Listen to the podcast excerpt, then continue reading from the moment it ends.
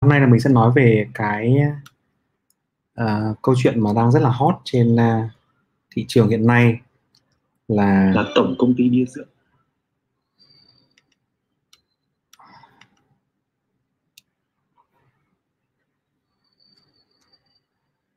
Là tại sao các trader giỏi lại bị cháy tài khoản nhé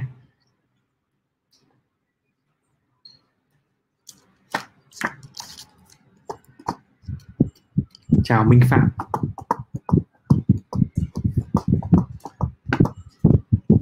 Mình đợi một hai phút cho đông hơn rồi mình sẽ cùng chia sẻ về nội dung này nhé.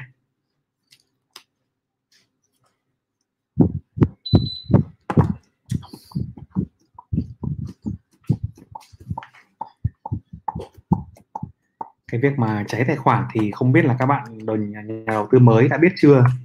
Nhưng mà với những nhà đầu tư nào mà có chừng à, hơn một năm kinh nghiệm thì chắc là cũng đều ờ, trải qua tình huống này, hoặc là nhìn thấy bạn bè của mình ờ, bị phải tình huống như vậy rồi. Mình thì bị khá nhiều lần rồi.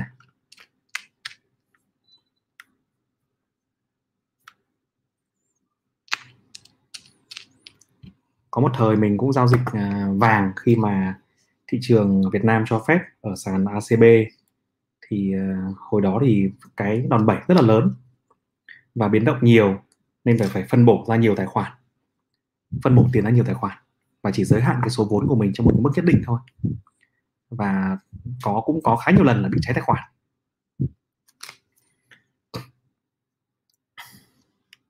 Ok, cái nội dung ngày hôm nay á, thì mình sẽ chia sẻ về cái câu chuyện đang rất là hot trong tháng 3 vừa rồi mà mọi người thấy báo chí đưa tin rất là nhiều. Đó là cái anh anh Bill Hoang này này. Anh là một nhà đầu tư rất là giỏi quản lý cái quỹ đầu tư có số vốn lên tới hơn 50 tỷ đô. Và trong những cái tuần à, cuối tháng 3 thì anh ấy bị công bố là đang vỡ nợ. Và bị các ngân hàng lớn Goldman Sachs, Morgan Stanley bán ra cái số cổ phiếu trị giá khoảng hơn 20 tỷ. Lý do là anh ấy dùng các cái đòn bẩy quá lớn bởi chứng khoán phái sinh. Tức là mua cổ phiếu nhưng mà lại không mua trực tiếp cổ phiếu cơ sở mà dùng đòn bẩy rất là nhiều bởi các hợp đồng hoán đổi nôm na là những cái hợp đồng à, dạng chỉ số đó. Và khi anh ấy không đảm bảo được cái tỷ lệ ký quỹ hay là nói cách khác là khi mà mình mua đòn bẩy quá nhiều và cái chứng khoán anh ấy mua bị giảm giá thì các ngân hàng lớn đua nhau ra bán đua nhau đổ cổ phiếu của anh ấy ra bán. Và tổng cái số cổ phiếu trên thị trường nó ở mức là hơn 20 tỷ đô và làm cho cổ phiếu của rất nhiều công ty lớn bị sụt giảm. Ví dụ như là công ty uh, Discovery hay là Ten, uh, Tencent Music là bị giảm giá rất là ghê. Thì đây là một cái phóng sự của bên uh, của Bloomberg. Sâu các bạn các bạn có thể tìm cái phóng sự này ở trên YouTube nhé. Thì mình chỉ sâu dài cho mọi người thấy thôi. Và làm cái ví dụ cho cái câu chuyện ngày hôm nay. Đó. Đây là cổ phiếu của bốn cái công ty bị ảnh hưởng bởi anh ấy. Tức là những công ty này toàn là những công ty lớn vốn hóa lên tới hàng tỷ đô.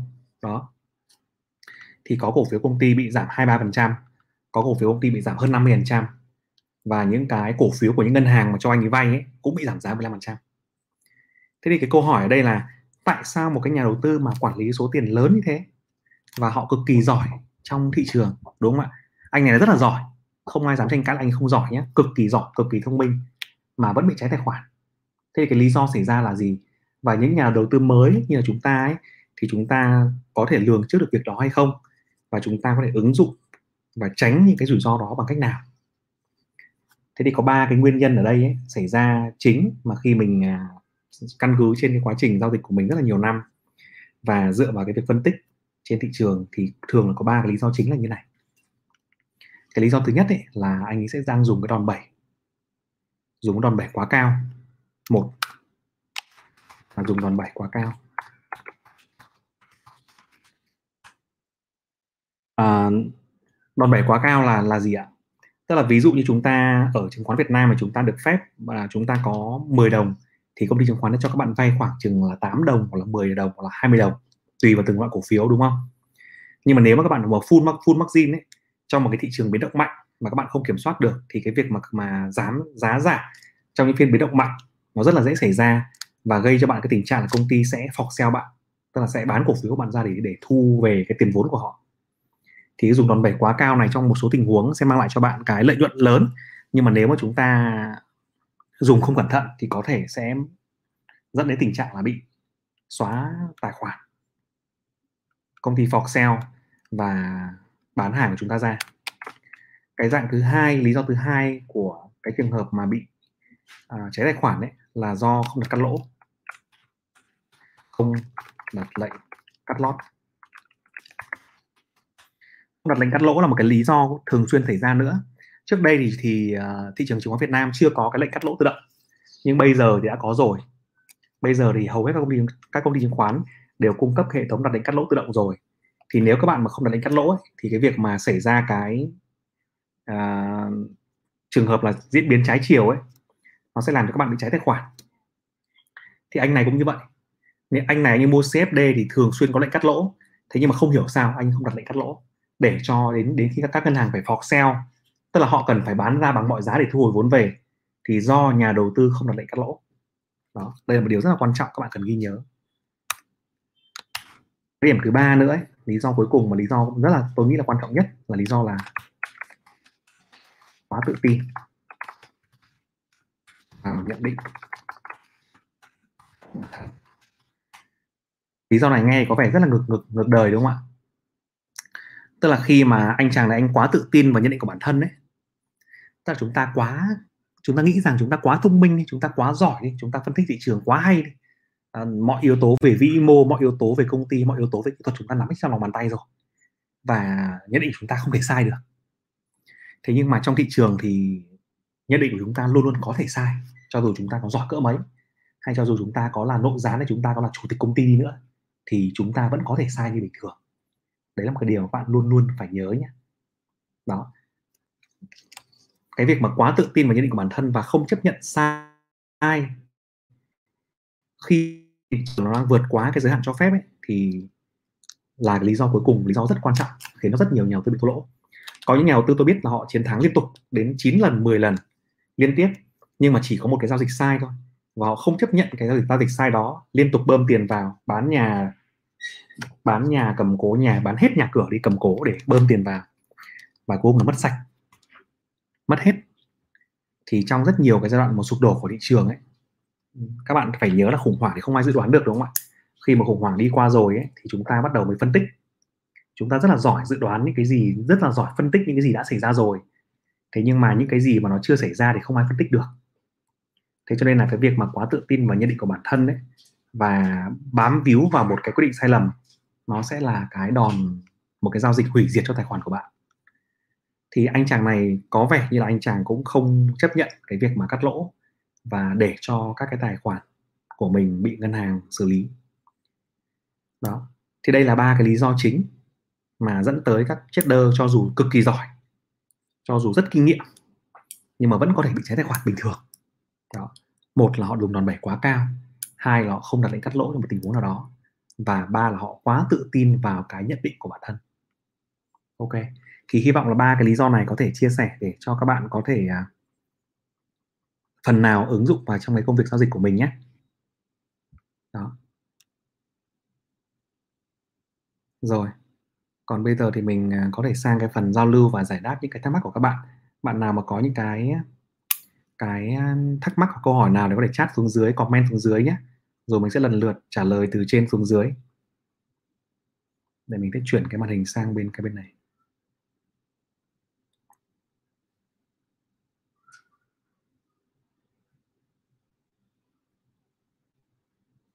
Đó.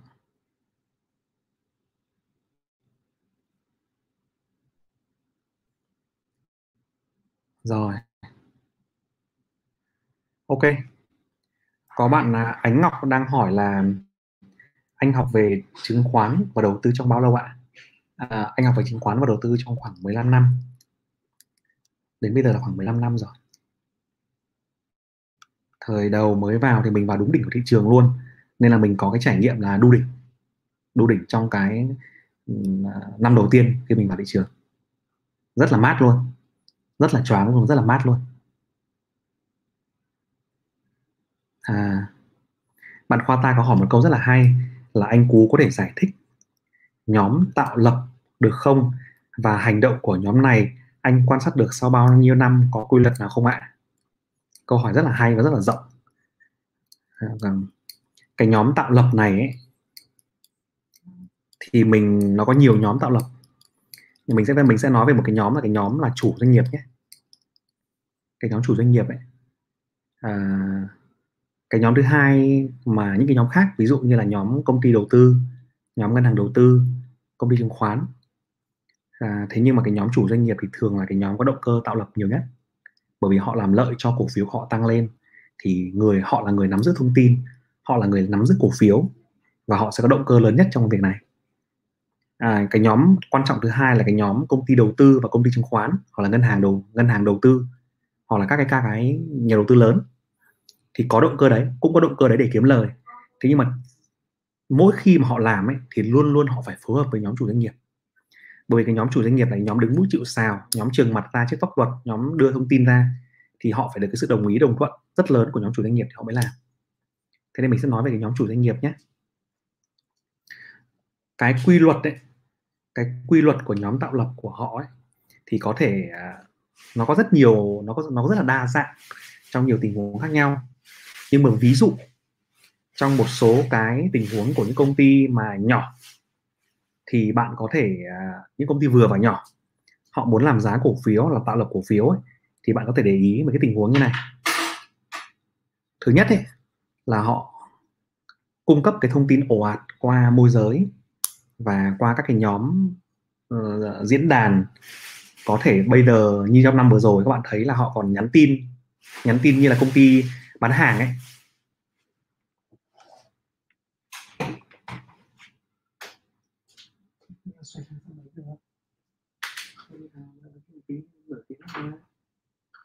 Xong việc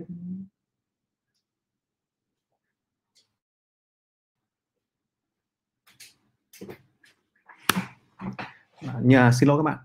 Như là năm năm vừa rồi ấy chúng ta có thể thấy là các đội lái ấy, họ còn thêm cái hành vi rất là tinh vi là không chỉ uh, post bài trên diễn đàn mà họ còn đăng nhắn tin spam tin nhắn dùng rất nhiều số điện thoại lạ khác nhau và không nói là mình là ai cả.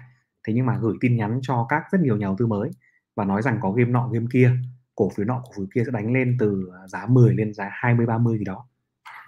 Thì cái hành vi của họ đầu tiên các bạn có thể nhận thấy là họ đang bằng cách chính thức hoặc là không chính thức họ đưa tin ra thị trường một cách có chủ ý tức là thông tin về doanh nghiệp ấy, thì bắt đầu đưa ra những cái thông tin về uh, dự án mới về lợi nhuận một cách uh, lợi nhuận có thể mang đến là ờ, đột biến so với cả dự báo của công ty chứng khoán và giới phân tích. Rồi đội lái rồi môi giới rồi diễn đàn liên tục xuất hiện những cái nhóm thông tin hô hào đánh lên. Thì thường nó sẽ có sự đồng thuận về việc là ra tin phù hợp như vậy. Đi cùng với đó là giá cổ phiếu. Giá cổ phiếu sẽ đi lên đúng rồi đúng không ạ? Nếu mà họ nếu mà thông tin mà đi ra thông tin tốt mà giá cổ phiếu không lên thì chúng ta sẽ không tin. Thế cho nên thường là các bạn sẽ thấy giai đoạn đầu là giá cổ phiếu sẽ đi lên. Đi lên rất là nhanh. Đi lên liên tục rất là nhanh. Có thể tạo ra những cái phiên rũ hàng thế nhưng mà đa xu hướng chung là sẽ đi lên. Và đến sau đó ấy, càng lúc thông tin càng nhiều ấy, thông tin càng ra và mọi người càng hô hào thì họ bắt đầu họ họ thoái. Thì cái cái quá trình này thoái à, cái quá trình mà giá cổ phiếu tăng và thoái nó có thể diễn ra trong vòng 2 tháng 3 tháng hoặc là 4 tháng thì tùy. Tùy vào từng game tùy vào từng cổ phiếu tùy vào thị trường. Nếu mà thị trường mà thuận theo thì họ sẽ kéo dài ra. Còn thị trường mà không thuận bị đảo chiều ấy, thì họ cũng phải buông đúng không ạ? Thế nhưng mà thường các bạn thấy giai đoạn cuối ấy, thì họ sẽ công bố thông tin mua. Thông tin là mua các công các cổ đông lớn mua vào hoặc là quỹ đầu tư mua vào hoặc là công ty đầu tư mua vào. Thế nhưng mà thực ra những cái thông tin mua này ấy, nếu mà chúng ta nhìn ở trong nghề chúng ta biết ấy, thì họ đều là nội bộ mua thôi. Hoặc là họ thuê công ty thuê một quỹ đầu tư đứng ra mua. Hoặc là họ thuê một công ty đầu tư đứng ra mua còn tiền thì thực ra là tiền của họ. Chứ còn không có ai đứng ra mua vào cái đấy cả.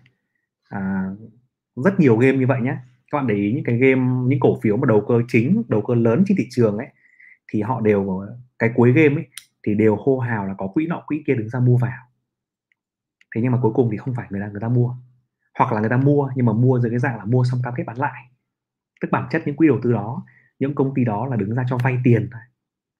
Cho vay tiền, lấy lãi suất cố định. Và sau một thời gian thì ở mấy ông chủ doanh nghiệp ấy phải mua lại. Đó. Thì trong cái trường hợp đó thì các bạn có thể thấy mấy cái hai cái hành vi chính. Thứ nhất là thông tin ồ ạt, đưa ra một cách chính thức và không chính thức, cùng với giá cổ phiếu tăng. Và cái thứ hai là những cái cổ, những cái doanh nghiệp đó họ họ mua vào công bố thông tin mua lại bởi quỹ bởi cổ đông nội bộ. Thế nhưng mà về mặt nội tại thì cổ phiếu đấy là không không tốt. Về mặt giá trị cổ phiếu đấy không không tốt. Thì bạn các bạn cần để ý rất nhiều trong cái tình tình huống đấy nhé. Hy vọng là giải đáp được cái à, câu hỏi của khoa khoa ta. Quỳnh Hồ.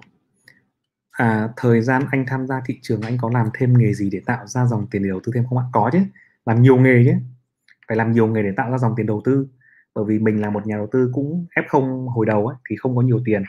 Nên là cái việc mà đi ờ, làm thêm các việc khác để tạo dòng tiền là việc rất quan trọng. Thì chúng ta mới có thể tăng được cái số vốn của mình. Và tăng số vốn xong thì cái lãi suất kép nó sẽ càng nhiều để chúng ta có cái lợi nhuận tốt hơn. Ánh Ngọc đã trả lời câu hỏi này rồi nhỉ?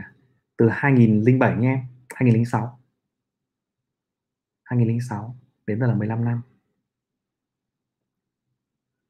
Bạn Thanh Trần có hỏi một câu là đầu tư cổ phiếu ăn cổ tức thì mua cổ phiếu có thị giá thấp có lợi hơn mua cổ phiếu có thị giá cao hơn phải không anh Cú? Không phải em ạ. À, cái cổ phiếu thị giá thấp thì chỉ phản ánh rằng là giá cổ phiếu đấy thấp thôi. Mà giá cổ phiếu đấy thấp thì không có nghĩa là nó sẽ trả cổ tức cho em nhiều. Em cần quan tâm ừ, bởi vì những cái cổ phiếu cao ví dụ như là Vinamilk hay những cổ phiếu lớn mà dòng tiền của nó tốt ấy thì nó vẫn có thể trả cho em dòng cổ tức tốt. À, cổ phiếu thị giá thấp thì nó chỉ tạo ra cho em cảm giác là em mua được nhiều cổ phiếu hơn thôi. Thế nhưng mà nó rủi ro cho em là những cái công ty này, này nó có thể là yếu hoặc là làm ăn không ổn định. Mà làm ăn không ổn định thì có thể không có tiền trả cho em. Nên là anh sẽ không prefer mua cổ phiếu giá thấp mà mình sẽ mua cổ phiếu giá ở mức vừa phải. Còn cổ phiếu giá thấp là thị trường định giá nó thấp trừ khi mình phân tích được rằng nó đang có một sự đột biến nào đó về mặt nội tại và dòng tiền của nó có thể có cái đột phá trong thời gian ngắn, một, hai năm tới, thì em mới nên mua. Còn việc mua của những cổ phiếu thị giá thấp thì nó là một cái game hoàn toàn khác. Nó là cái game mà mua vào để tái cơ cấu hoặc là mua vào để em sở hữu một cái lợi thế cạnh tranh nào đó mà em chưa, mà thị trường các không không nắm rõ. Thì nó sẽ đòi hỏi một cái sự phân tích còn phức tạp hơn và khó khăn hơn là em mua những cổ phiếu giá vừa và giá cao nhé. Em, còn em cứ đi mua blue chip em mua những cổ phiếu tốt nếu em là nhà đầu tư mới thì em sẽ có cái lợi nhuận tốt hơn và an toàn hơn rất nhiều nhé. Rồi. Cảm ơn thu hoàng phạm nhé. Anh đó nó giọng em cũng rất hay đấy nhưng mà anh chưa được nghe thôi. Ừ. À, có bạn min min hỏi một câu là em muốn học viết code. Viết code hả? Anh có thể chỉ cho em học online ở đâu được không ạ? Viết code thì lại không phải là cái lợi thế của anh. Thế nhưng mà em có thể search trên mạng ấy. À, có một cái cái trên YouTube cũng khá nhiều đấy. Nó có dạy từ việc code những cái ngôn ngữ ừ, rất là nổi tiếng như là Python đến Flutter. Thì em để search cái đó. Hoặc hôm trước mình vừa xem một cái kênh là kênh Dũng lại lập trình ấy cái kênh đó cũng là hay. Thì em có thể search trên trên YouTube rất là nhiều đấy mình mới biết, mới đầu tiên thì mình nên xem xem trên YouTube đã. Sau khi mà mọi thứ đã quen rồi thì mình có thể là mình đi học ở lớp chính thống hoặc là mua khoa học online sau nhé sao lại các bạn min min này học viết code lại hỏi trong chứng khoán nhỉ? Mình không hiểu lắm. Ok nhé em tìm kênh Dũng Mai lập trình hoặc là search trên YouTube sẽ có thể ra một vài gợi ý. Thì anh chỉ biết như vậy thôi. Ừ. bạn Văn Thiên Vương hỏi một câu ờ, rất là thời sự này là có nên đầu cơ vào crypto không anh? À, crypto thì là một lĩnh vực hoàn toàn mới rất mới. Thế nhưng mà gọi là và nó biến động rất là ghê đúng không ạ? À, gọi là đầu cơ thì đúng bởi vì cái sản phẩm này nó biến động rất là ghê và rất nhiều ít người hiểu biết rõ ràng về nó. Và nó có quá nhiều scam đi có quá nhiều à, cái vụ lừa đảo trong crypto. Ở Việt Nam thì tất cả những vụ ICO đều lừa đảo 99% có hai vụ mình biết là không có dấu hiệu lừa đảo và bây giờ cũng đang khá chật vật trong việc tăng trưởng. Thế nhưng còn lại thì hầu hết là đều là lừa đảo và là đa cấp trá hình. Thế còn nhưng nếu mà em đầu tư vào những cái uh, đồng crypto mà có cái giá trị nội tại và đang là thúc đẩy một cái nền tảng công nghệ mới như là uh, Ethereum, ETH đúng không? Hoặc là Bitcoin hoặc là em em cứ đầu tư vào top top 10 những cái đồng coin lớn nhất thị trường dựa vào coin market cap market cap ấy thì đó là một khoản đầu tư anh ấy. theo cá nhân anh nghĩ nó là phù hợp. Miễn là em không đầu tư quá 10 10% tổng tài sản của em.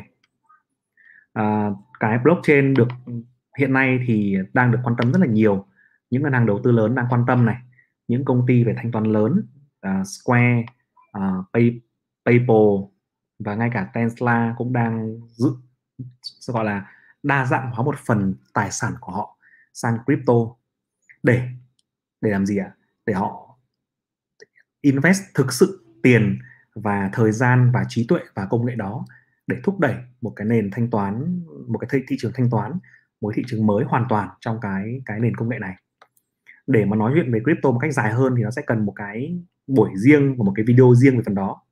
Nhưng mà lời khuyên của anh chốt lại dành cho em ấy là em có thể phân bổ 5% đến 10% tổng tài sản của em đầu tư dài hạn nhé. Nên nhớ là dài hạn vào crypto. Nhưng không được đầu tư vào coi coi ảo mà chỉ đầu tư vào top 10 giới. Market cap mà thôi thì đó là một cái lời khuyên dành cho em đó.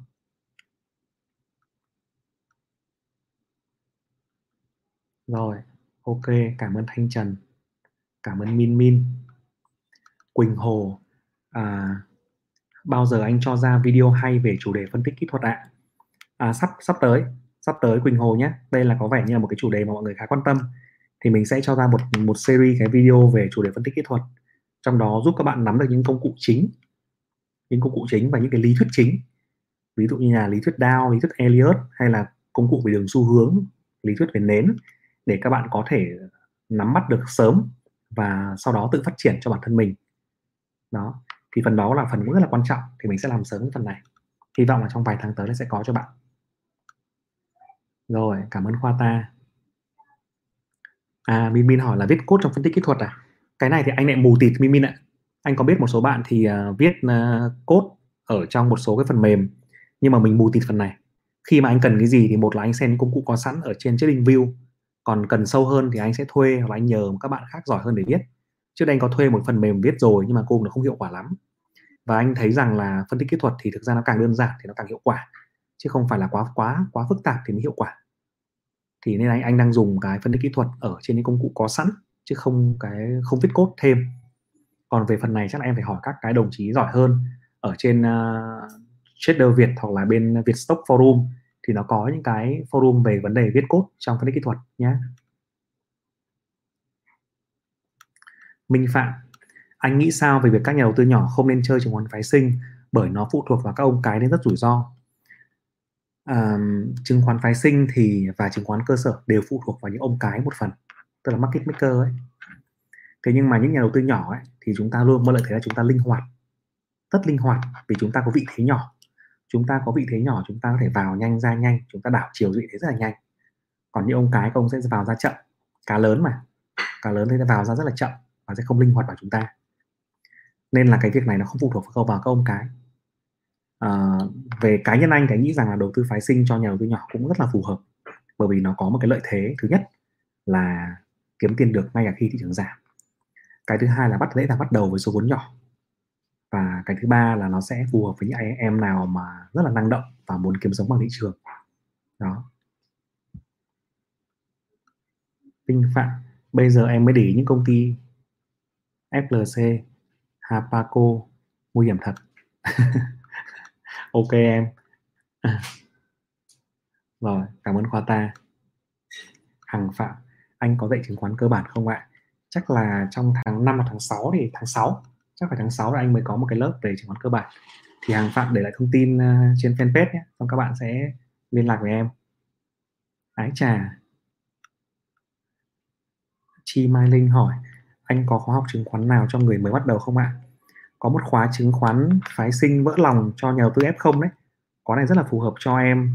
Nếu em đang muốn bắt đầu tìm hiểu về thị trường và muốn kiếm tiền trong thị trường ngay cả khi mà thị trường giảm điểm.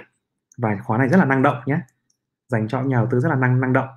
Sẽ cho em trong vòng 15 ngày học và 15 video của bài tập ấy sẽ giúp cho em hiểu được à, từ nhà, nhà đầu tư là không biết gì ấy, sẽ hiểu được dần là chứng khoán nó sẽ bị chi phối bởi những yếu tố gì tác động bởi những yếu tố gì và làm thế nào mình kiểm soát được mình mình khai thác được cái cái lỗi đấy làm thế nào mình khai thác được cái kẽ hở đấy khi mà thị trường nó biến động. Thì cái khóa đó ở trên fanpage nhé em có thể lên trên fanpage để em à, em à, tìm hiểu thông thông tin thêm. Đây nhắn cái fanpage vào đây. Oh, chờ anh chút anh nhắn cái fanpage vào đây cho em. Đây em uh, Mai Linh Chi có thể lên trên fanpage để tìm hiểu nhé. Okay. rồi cảm ơn Quỳnh Hồ. Chi Mai Linh hỏi là em phân vân giữa tham gia chứng khoán phái sinh trước hay cơ sở trước ạ? À, về cái câu hỏi này thì nó sẽ phụ trả lời à, câu trả lời sẽ phụ thuộc vào cái cái đặc tính của em tức là cái tính cách của em nếu em là một bạn nhà đầu tư mà không có nhiều thời gian tham gia vào thị trường em muốn kiếm tiền một cách ổn định bằng cái dòng vốn nhàn rỗi.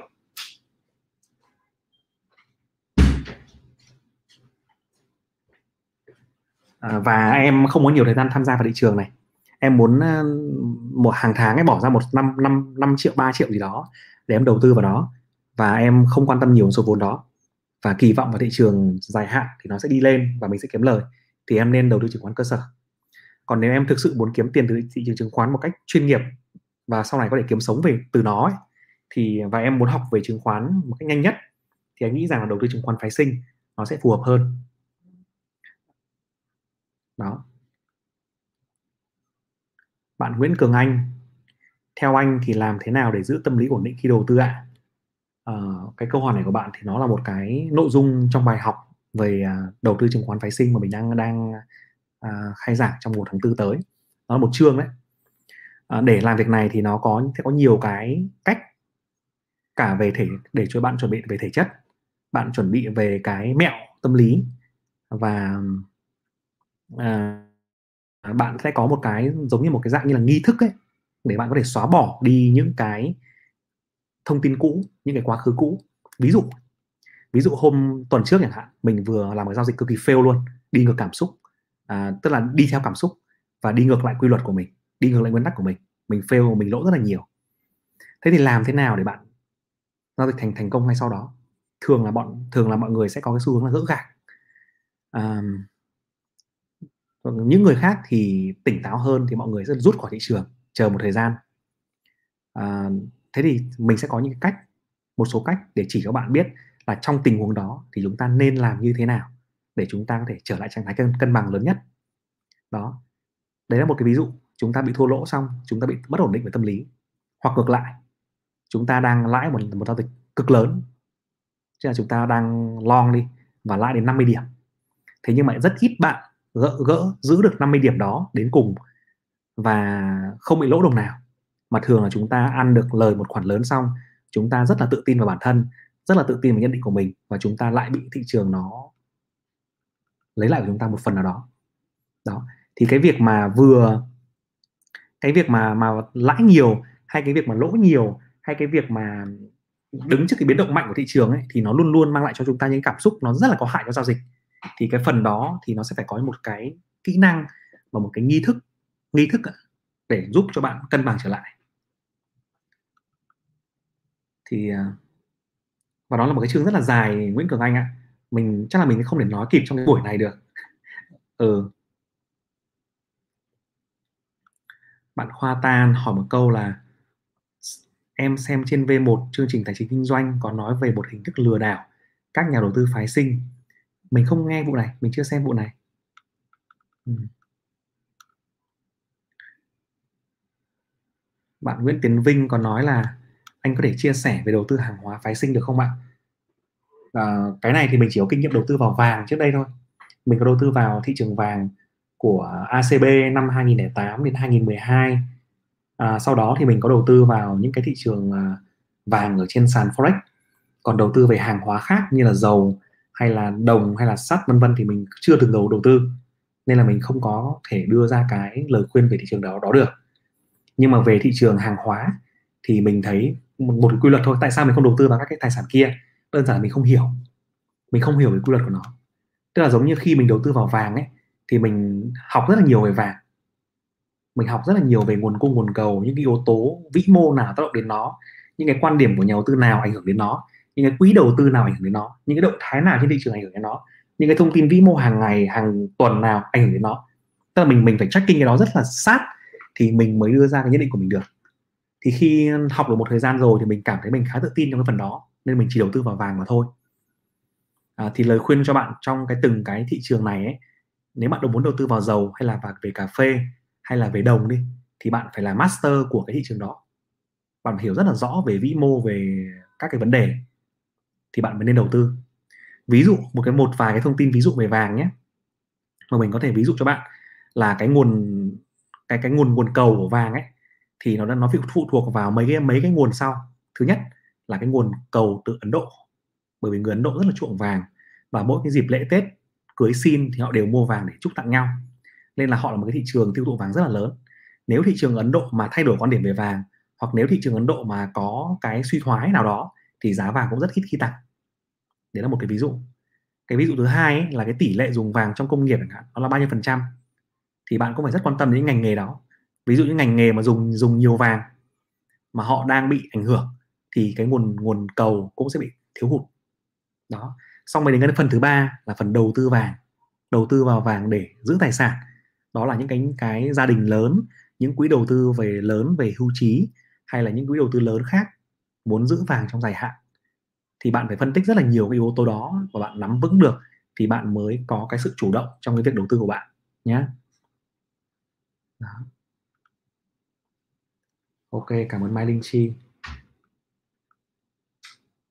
À, đúng rồi. Đúng kiến thức nào cũng ok. Bạn Dũng Hoàng hỏi một câu là trader có cần học giỏi các kiến thức về toán ứng dụng không ạ? Nếu bạn hỏi giỏi cái này thì quá tuyệt vời. Bởi vì về toán ứng dụng thì bạn có thể ứng dụng trong cái phần là phân tích định lượng và là một số cái mô hình dự báo xác suất để bạn đưa ra các cái kịch bản. Khi mà thị trường khi mà thị trường biến động mạnh hoặc xảy ra rủi ro. Cái này mình không giỏi. Cái này mà mình muốn khi mình muốn làm thì mình tìm một đồng chí khác rất giỏi để mình phụ để mình làm cùng. Nhưng bây giờ thì mình chưa làm cái phần này. Ừ.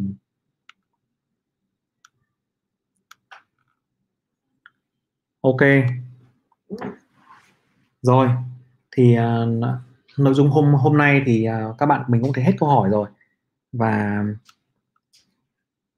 anh em nào và thời gian cũng gần hết rồi thì à, bạn nào mà còn những cái câu hỏi thắc mắc nào thì có thể là like ờ, có thể là chat với mình hoặc là comment mình trên fanpage nhé, hoặc là trên kênh youtube của mình. Rồi, cảm ơn mọi người và chúc mọi người một cái buổi tối vui vẻ.